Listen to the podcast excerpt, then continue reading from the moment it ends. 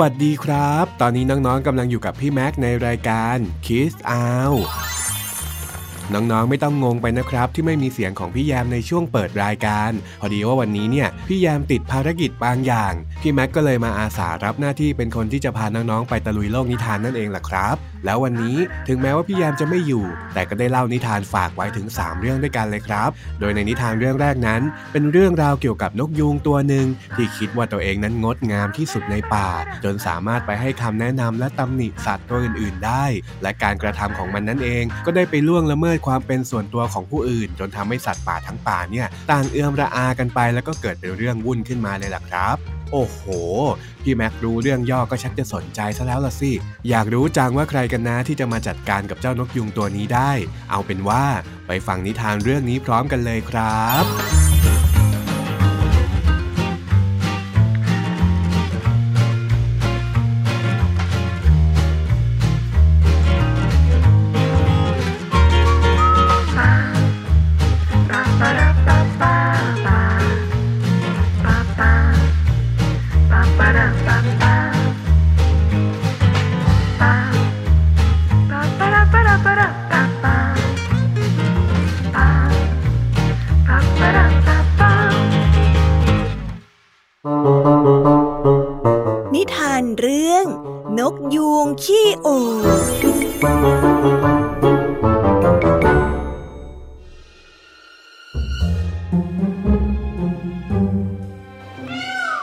านกยูงตัวหนึ่งมีรูปร่างและขนสีสันสวยงามยิ่งนัก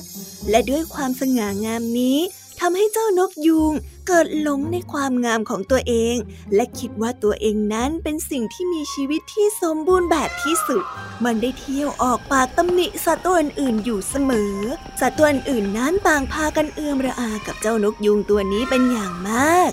วันหนึ่ง ระหว่างที่เจ้านกยูงออกหาอาหาร มันก็ได้ไปเจอเข้ากับกระต่ายตัวหนึ่ง สวัสดีเจ้ากระต่าย นกยูงได้เอ่ยทักทายโอ้ยสสวัสดีจ้า เจ้ากระต่ายตอบอย่างเอื้อมระอา เพราะว่าไม่อยากจะสนทนากับเจ้านกยูงขี้โอตัวนี้มากนัก นกยูงได้ถามต่อว่า เจ้าออกมาหาอาหารกินเหรอ อืม ใช่ เจ้ากระต่ายได้ตอบ เอ๊เจ้าเนี่ยดูกี่ครั้งก็ยังเหมือนเดิมเลยนะ เจ้านกยูงได้เริ่มหาเรื่องติเจ้ากระต่าย ทั้งๆทที่เจ้าก็มีขนสีขาว แต่กลับทำขนเปื้อนสกปรกไปหมด ดูตาของเจ้าสิ แดงก่ำจนแทบไม่ชวนมอง น้ำเสียงของเจ้าก็ตลก แล้วนี่เจ้ายังมีนิสัยที่ขี้ตื่นตกใจอยู่หรือเปล่าล่ะ ถ้าหากว่ามีเนี่ยก็เลิกได้แล้วนะ เพราะว่านิสัยแบบนี้มันจะทำให้สัตว์อื่น ๆ ในป่าน่ะต้องเดือดร้อน เฮ้ย จะเป็นยังไงมันก็เรื่องของข้า และจะมายุ่งอะไรกับข้าด้วยแล้ว เจ้ากระต่ายได้ส่งเสียงออกมาอย่างหงุดหงิด เจ้านกยุงได้เห็นดังนั้นจึงได้พูดออกไปว่าเอ้ย นี่ข้าเตือนเจ้าว่าความหวังดีนะ ข้าน่ะอยากให้เจ้าปรับปรุงตัว อย่ามาพูดแบบนี้กับข้าสิ ข้าไม่ต้องการความหวังดีของเจ้าหรอก เจ้ากระต่ายได้โต้ตอบ พร้อมกับกระโดดหนีไป เจ้านกยุงได้แต่มองอย่างโกรธโกรธ ก่อนที่จะลำแพนหางและเดินชูคอไปจนกระทั่งเจอเข้ากับกวางตัวหนึ่ง เจ้านกยูงได้เอ่ยทักทายเจ้ากวางว่า สวัสดีเจ้ากวาง สวัสดีจ้า เจ้ากวางได้ตอบ อืม เขาของเธอเนี่ยดูสวยงดงามดีนะ เจ้านกยูงได้เอ่ยชม อู้ขอบใจมากเลยนะ แต่ฉันคิดว่าเขาของเธอน่ะ มันเกะกะไปหน่อยนึง ถึงจะสวยแค่ไหนแต่มันก็เหมือนกิ่งไม้ ตัวเธอน่ะก็เป็นสีน้ำตาลดูเหมือนต้นไม้ไม่มีผิด เธอน่ะช่างเป็นสิ่งมีชีวิตที่น่าสงสารจริง ๆ ไร้สีสันสดใส จะมองไปทางไหนก็เห็นแต่ความหม่นหมองทั้งนั้นเลยอะ นกยูงได้เริ่มหาข้อติกวาง อู้อย่างนั้นเหรอเจ้ากวางได้รับคำแบบเบาๆ และได้เล็มหญ้าต่อไปอย่างไม่ใส่ใจ แล้วนี่เธอกินหญ้าหรอ โอ้ยแย่แล้วหญ้าเนี่ยเป็นอาหารที่ไม่ดีหรอกนะ เพราะว่าหญ้าเนี่ยเกิดที่พื้นทำไมเธอไม่กินพวกใบไม้หรือว่าผลไม้เล่า แบบนั้นน่ะมันน่าจะเป็นอาหารที่ดูดีกว่าหญ้านะ เจ้านกยูงได้พูด ฝ่ายกวางซึ่งยืนนิ่งฟังมาโดยตลอดได้รู้สึกมันไส้นกยูงเต็มที มันจึงพูดกับนกยูงออกไปว่า อื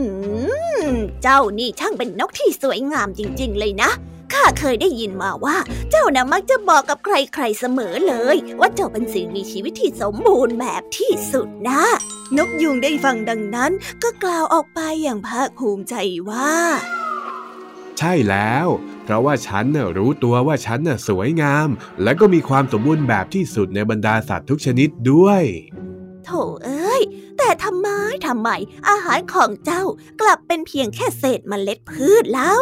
หรือว่าเพียงแค่นอนตัวเล็กๆ แทนที่จะเป็นอาหารอะไรที่มันสูงส่งและก็เหมาะกับความงามของเจ้า เช่น น้ำค้างหรือว่าดอกไม้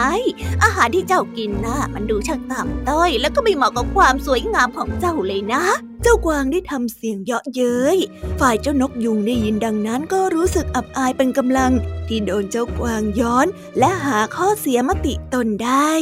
เออที่ที่ที่ที่เจ้าพูดมานั่น เฮ้ย ฝากไว้ก่อนเถอะ นับตั้งแต่นั้นเป็นต้นมา นกยุงก็พยายามหากินน้ำค้างและดอกไม้เป็นอาหาร จนในที่สุด เจ้านกยูงก็ล้มป่วยลง เพราะว่ามัวแต่ทำในสิ่งที่มันคิดว่าจะทำให้มันเป็นสัตว์ที่สมบูรณ์แบบที่สุดได้นั่นเอง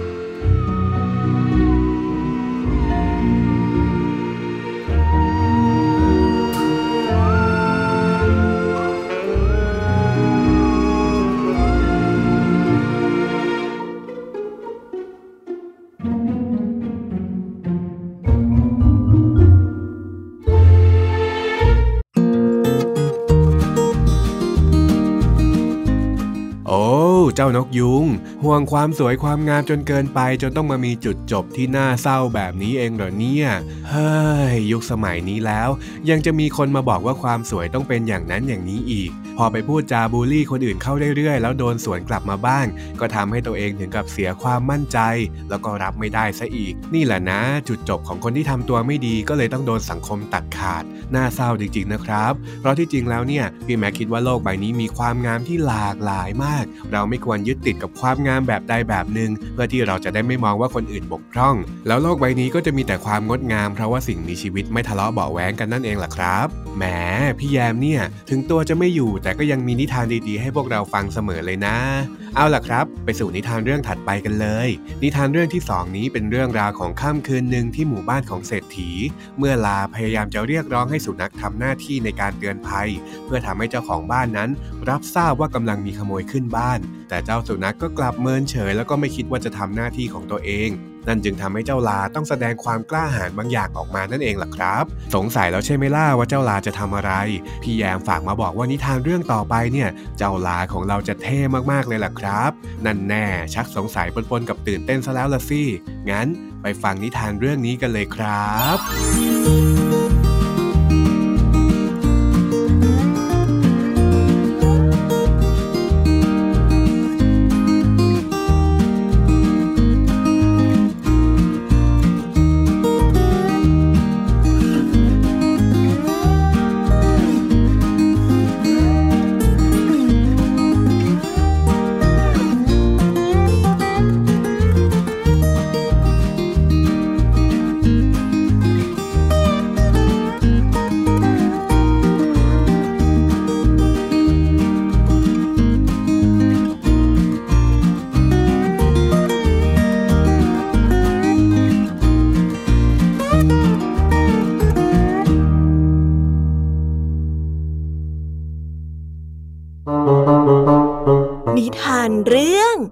าผู้ซื่อสัตย์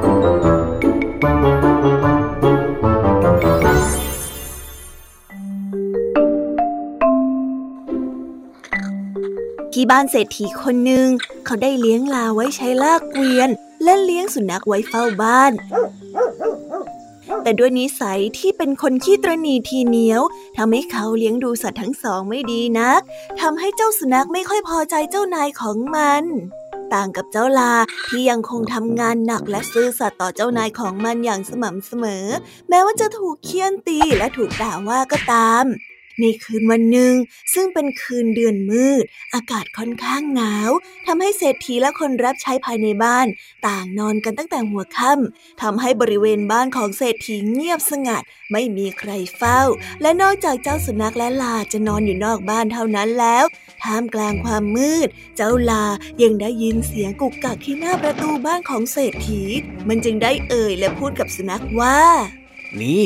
เจ้าควรจะลุกไปดูนะ ว่าใครมาทำเสียงกุกกักอยู่ที่หน้าบ้านนะ่ะ เพราะว่านี่มันเป็นหน้าที่ของเจ้านะเจ้าหมา เจ้าสุนัขลืมตาขึ้นมาเพียงแค่ข้างเดียวทำไมข้าต้องใส่ใจด้วยแต่เมื่อเศรษฐีไม่เคยให้อาหารดีๆกับข้าเลย เจ้าสุนัขที่ลืมตาขึ้นมาเพียงแค่ข้างเดียวได้พูดกับเจ้าลา เจ้าลาไม่สบายใจจึงได้พูดออกไปว่า แล้วถ้านั่นเป็นเสียงของโจรล่ะ อ้าข้าไม่สนหรอกเจ้าสุนัขได้ตอบพร้อมกับหาวและนอนต่อ ระหว่างที่สัตว์ทั้งสองกำลังสนทนากันอยู่นั้น โจรก็ได้ปีนรั้วเข้ามาในบ้านเศรษฐีได้สำเร็จพอดี เจ้าสุนัขมีโจรเข้าบ้านนะ เจ้าน่ะควรที่จะหาไว้ท่านเศรษฐีแล้วก็ลูกน้องได้รู้ตัวก่อนที่จะออกมาจับโจรสิทำไมเจ้านิ่งแบบนี้เล่า เจ้าลาบอกสุนัขด้วยน้ำเสียงที่ร้อนรน เอออย่ากวนใจข้าเลยข้าไปเห่าหรอกนะเพราะโทษที่เศรษฐีได้รับก็สมควรกับที่เขาทำกับข้าแล้ว สุนัขได้พูดอย่างไม่ใส่ใจ ถ้าอย่างนั้นข้าจะเป็นคนร้องให้ท่านเศรษฐีตื่นเองก็ได้ เฮ้ย เจ้าจำไว้เลยนะ ฝ่ายเศรษฐีและลูกน้องเมื่อได้ยินเจ้าลาร้อง ก็ลุกตื่นขึ้นมาพร้อมด้วยความตกใจ เมื่อเห็นโจร โจรนั้นหนีเอาตัวรอด แต่ก็ไม่สามารถหนีพ้นไปได้ เพราะคนงานของท่านเศรษฐีช่วยกันจับเอาไว้ได้การกระทำของเจ้าลาในครั้งนี้ สร้างความยินดีให้ท่านเศรษฐีเป็นอย่างมาก ตั้งแต่นั้นเป็นต้นมาเศรษฐีก็เลี้ยงดูเจ้าลาเป็นอย่างดี ส่วนเจ้าสุนัขจอมขี้เกียจก็โดนทำโทษ เพราะว่าไม่ยอมทำหน้าที่ของตน อ้ย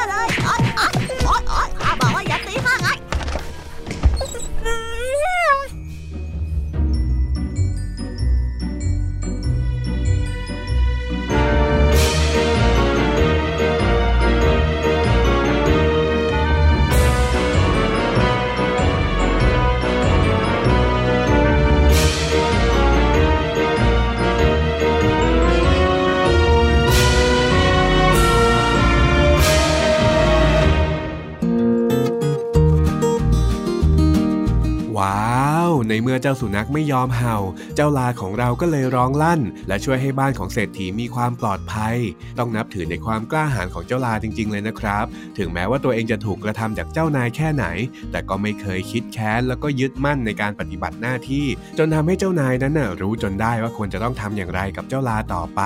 นั่นก็เลยทำให้เจ้าลาของเรา ได้รับรางวัลใหญ่โตแล้วก็มีความสุขกันเลยทีเดียวล่ะครับ เนี่ยทำให้เราเห็นเลยนะว่าการซื่อสัตย์ต่อหน้าที่ จะทำให้เราได้รับสิ่งดีีกลับมาเสมอ ส่วนเจ้าสุนัขที่ละเลยการทำหน้าที่โดยตั้งใจนั้น ก็ถูกลงโทษไปตามระเบียบ หวังว่าคงจะปรับเปลี่ยนความคิดสมัยนะเจ้าสุนัข เอาล่ะครับ ไปลุยกับนิทานเรื่องต่อไปกัน นิทานเรื่องที่ 3 นี้เป็นเรื่องราวของเจ้าเมืองแห่งหนึ่งที่ถูกท้าทายด้วยคำถามที่ว่า ดวงดาวบนท้องฟ้าทั้งหมดมีกี่ดวง นั่นทำให้เจ้าเมืองต้องเร่งแก้ปริศนานี้ให้ได้เพื่อรักษาเกียรติของตัวเองไว้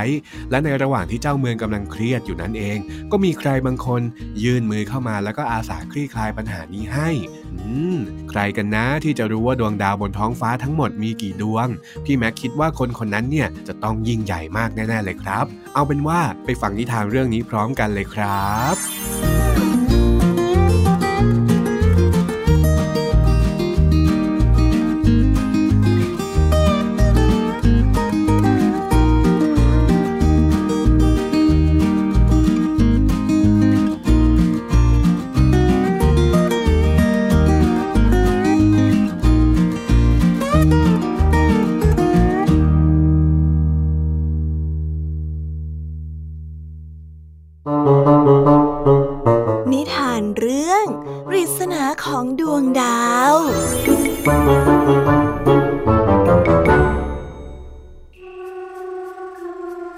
จากที่เจ้าเมืองได้นำตัวของเด็กชายเก่ง มาอุปการะเลี้ยงดู และให้การศึกษาอย่างดีแล้ว ก็ทำให้เด็กชายเก่ง ยิ่งทวีความเจ้าปัญญามากขึ้นเรื่อยๆวันหนึ่ง เจ้าเมืองข้างเคียงได้ส่งทูตมาพบเจ้าเมืองที่อุปการะเด็กชายเก่งโดยแจ้งความประสงค์ว่าต้องการจะเจริญสัมพันธไมตรีด้วย และหลังการเลี้ยงต้อนรับผ่านพ้นไป ทูตจากต่างเมืองก็ได้กล่าวกับเจ้าเมืองว่า อืมข้าได้ทราบมาว่าเมืองของท่านเนี่ยเป็นเมืองที่อุดมสมบูรณ์ ทั้งท่านเจ้าเมืองเองก็เป็นคนที่ชาเลี้ยวฉลาด แล้วก็มีคุณธรรมสูง ชื่อเสียงของท่านน่ะเรื่องลือไปไกลเลยนะ ดังนั้นท่านเจ้าเมืองของข้าน่ะจึงอยากจะขอให้ท่านช่วยแก้ปริศนาข้อนึงให้หน่อย เชื่อว่านี่นะคงจะไม่เกินสติปัญญาของท่านเจ้าเมืองหรอก ปริศนาอะไรเหรอ มีอะไรก็ว่ามาเลย เจ้าเมืองได้พูด คือว่าท่านเจ้าเมืองของข้าเนี่ยอยากจะทราบจำนวนของดวงดาวทั้งหมดที่อยู่บนท้องฟ้า ว่ามันน่ะมีกี่ดวงกันแน่ หวังว่าท่านเจ้าเมืองคงจะช่วยหาคำตอบให้ท่านเจ้าเมืองของข้าได้นะพะยะค่ะแต่ถ้าหากว่าท่านเจ้าเมืองไม่ทราบคำตอบก็ไม่เป็นไรข้าจะกลับไปบอกเจ้าเมืองของข้าว่าปริศนาครั้งนี้เนี่ย มันยากเกินไปสำหรับท่านจริง ๆ ทูจากต่างเมืองได้พูดด้วยรอยยิ้มเจ้าเล่ เจ้าเมืองเมื่อได้ยินคำถามเช่นนั้น ก็แน่ใจแล้วว่า เจ้าเมืองอีกเมืองนั้นต้องการที่จะหักหน้าตนเป็นแน่ แต่ก็จนใจด้วยไม่รู้ว่าคำตอบของดวงดาวทั้งหมดบนท้องฟ้ามีจำนวนเท่าใด จึงได้แต่นั่งอึกอักอยู่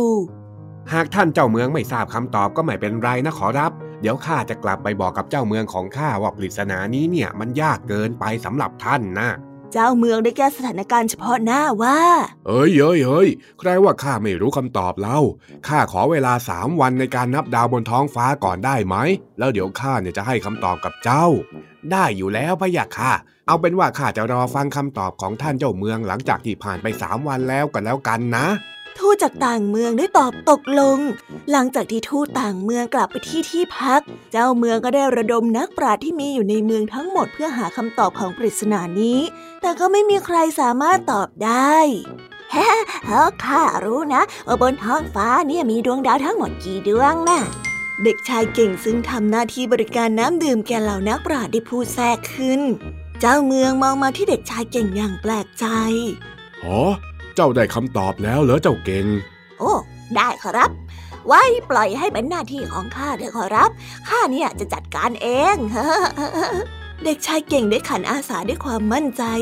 ดังนั้นเมื่อครบกำหนดสามวัน ทูตจากต่างเมืองก็ได้เดินทางมาฟังคำตอบอีกครั้งหนึ่ง เด็กชายเก่งจึงมีโอกาสได้เข้าไปนั่งอยู่ที่ประชุมด้วย ว่ายังไงท่านเจ้าเมือง ได้คำตอบแล้วหรือยังล่ะพะยะค่ะ ว่าบนท้องฟ้าเนี่ย มีดวงดาวทั้งหมดอยู่กี่ดวง ทูตจากต่างเมืองได้ถามด้วยน้ำเสียงเย้ยหยันเฮ้นี่ เรื่องแค่นั้นไม่ต้องถึงกับให้เจ้าเมืองตอบเราขอรับ เพราะเพียงแค่เด็กอย่างข้าก็ยังทราบว่าจำนวนดวงดาวบนท้องฟ้าน่ะมีมากเท่าใดเด็กชายเก่งได้ส่งเสียงพูดอย่างฉะฉาน ทูตจากต่างเมืองได้หันมามองเด็กชายเก่งพร้อมกันฮะเจ้าจะบอกว่าเจ้ารู้แล้วเจ้าเด็กน้อยว่าบนท้องฟ้ามีดวงดาวอยู่เท่าไหร่นะ่ะ แน่นอนละน่าแปลกใจเหลือเกินนะที่ท่านเจ้าเมืองเนี่ยไม่ทรงทราบว่าดวงดาวบนท้องฟ้ามีมากเท่าใด ทั้งทที่ข้าซึ่งเป็นเด็กยังทราบเลย ว่าดวงดาวบนท้องฟ้าน่ะมีมากมายเท่ากับเม็ดทรายที่อยู่บนริมชายหาดของเรา แล้วข้าได้นับมาแล้วด้วย หากท่านไม่เชื่อ ท่านจะลองนับดูก็ได้นะ ท่านเจ้าเมืองเมื่อได้ยินเด็กชายเก่งตอบดังนั้น ก็หัวเราะออกมาดังลั่นด้วยความพอใจ และมอบของรางวัลให้เด็กชายเก่งอย่างมากมาย ขณะที่ทูตจากต่างเมืองได้แต่รีบลากลับเมืองด้วยความอับอาย ที่ต้องมาแพ้เด็กตัวเล็กๆ อย่างเด็กชายเก่งโ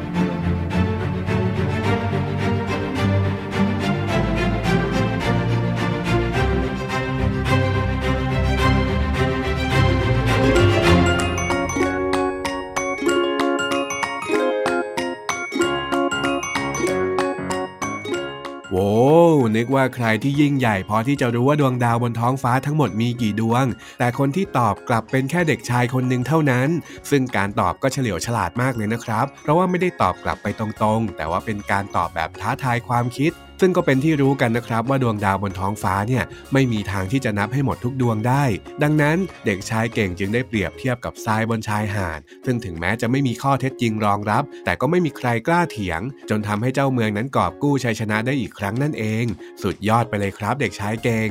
แต่ว่าวันนี้เนี่ยก็หมดเวลาของพี่แม็กแล้วรายการคิสอาวซะแล้ว คงต้องกลับมาพบกันใหม่ในตอนถัดไปนะครับ สัญญาว่าครั้งหน้าเนี่ยจะพาพี่ยามาจัดรายการด้วยให้ได้เลย ส่วนน้องๆที่ฟังไม่ทันหรือว่าอยากจะฟังซ้ำอีกรอบ ก็สามารถไปฟังย้อนหลังได้ที่ไทย PBS Podcast นะครับสำหรับวันนี้พี่แม็กคงต้องขอกล่าวคำว่าบายบายครับ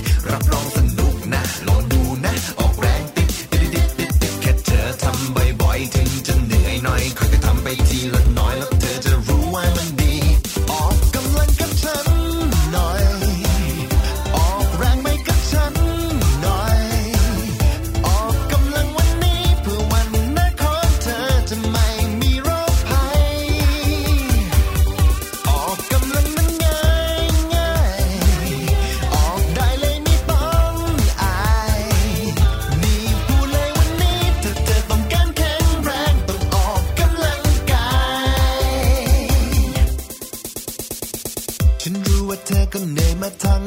วัน มีเรื่องให้คิดนู่นนี่เป็นร้อยพัน การบ้านเยอะจริง ๆ มือจะเป็นระวิง แต่สุขภาพเธอนั้น